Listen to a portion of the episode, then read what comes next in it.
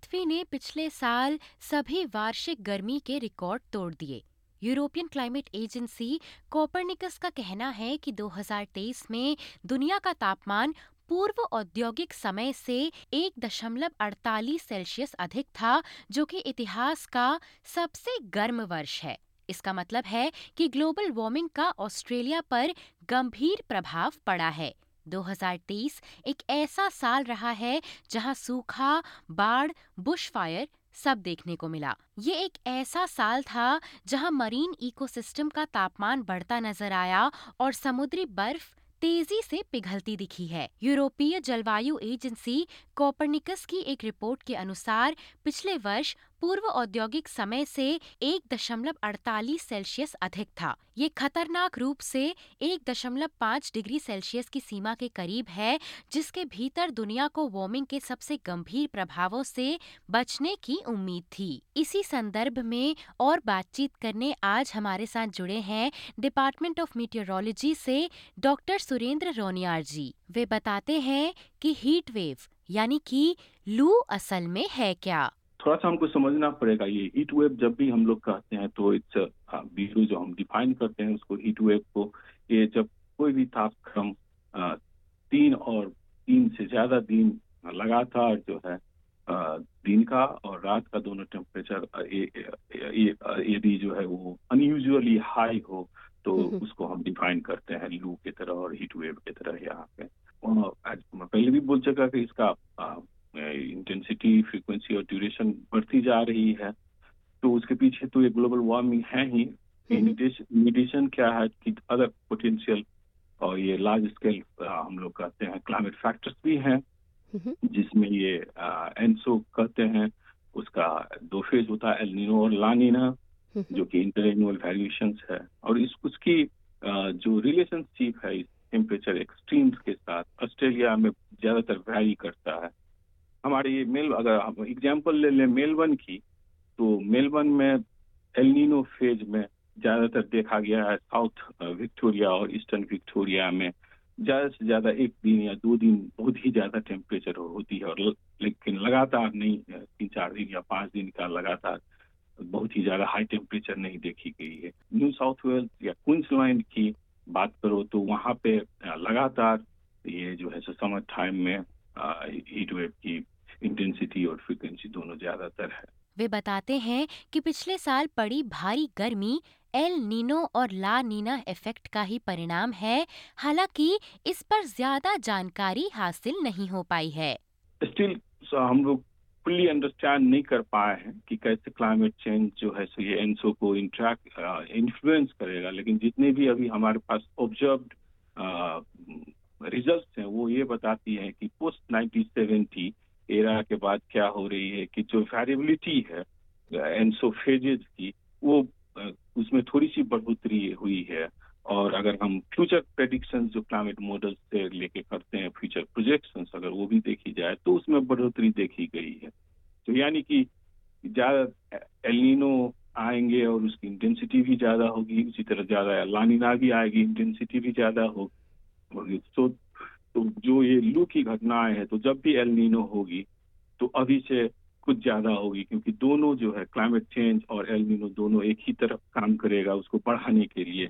Generally देखी गई है, जैसे कि मैंने पहले भी बताया कि ये स्टिल अंडर रिसर्च है, ज़्यादा ज़्यादा आगे भी इस पे जानकारी नहीं जुट पाई है। सीएनएन में काम कर रहे मौसम वैज्ञानिक क्लाइड मायर्स का कहना है We have never been this warm and I know that I, I've seen this number out there. We haven't been this warm for 125,000 years. We don't even know if that's even true.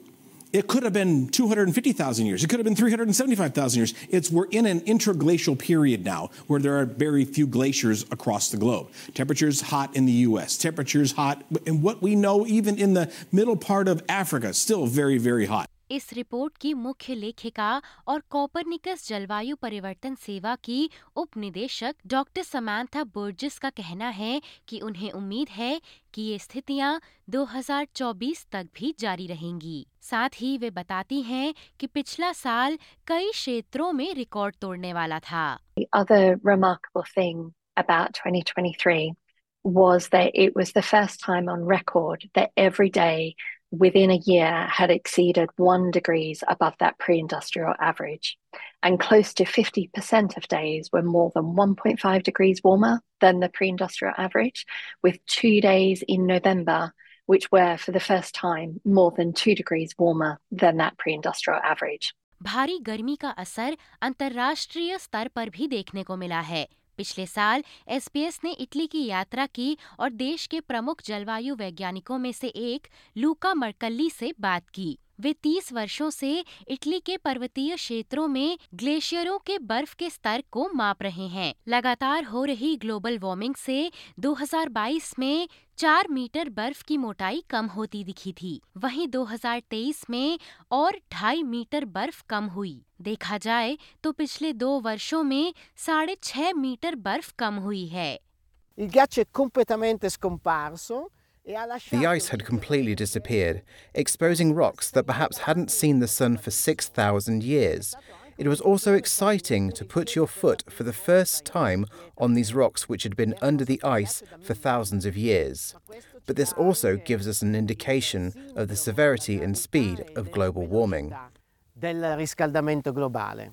कुछ वैज्ञानिकों का तो ये भी अनुमान है कि उन दो वर्षों में एल्प्स की कुल बर्फ़ का 10 प्रतिशत गायब हुआ है। पिछले साल छठी इंटरनेशनल रिपोर्ट जारी होने के साथ ही ऑस्ट्रेलियाई लोगों को पहले ही इस बात का स्नैपशॉट दे दिया गया था कि अब से चार दशक बाद देश कैसा दिखेगा। पिछले वर्ष को यदि देखा जाए तो खास तौर पर जलवायु परिवर्तन का प्रभाव एक प्रमुख विशेषता रही। वहीं ट्रेजर जिम चामस का बयान सामने आया जिसमें कहा गया कि ये रिपोर्ट एक अनुस्मारक है कि जब जलवायु परिवर्तन पर कार्रवाई की बात आती है तो इस पर तुरंत काम करने की आवश्यकता है We can't be complacent about the future. And where that complacency could be the most damaging is when it comes to climate change. You know, we've tried complacency on climate change and uh, it's meant that we've wasted a lot of time.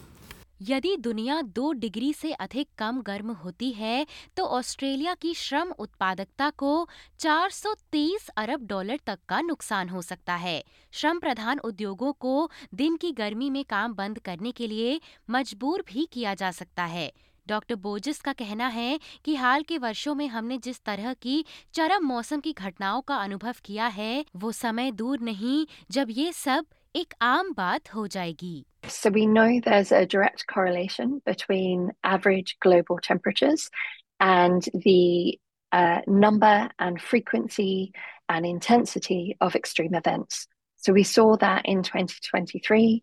We had uh, heat waves around the world, marine heat waves, droughts, flooding events, wildfires, and uh, with a warmer climate, those extreme events become more frequent and they become more intense. उनका मानना है कि दुनिया के महासागरों पर बढ़ते तापमान के प्रभाव के संभावित रूप से बड़े परिणाम हो सकते हैं They also impact the chemistry of the ocean and the biology of the ocean as well. So a warmer ocean leads to more um, evaporation, which leads to a, a moister atmosphere, a wetter atmosphere, which leads to stronger storm events.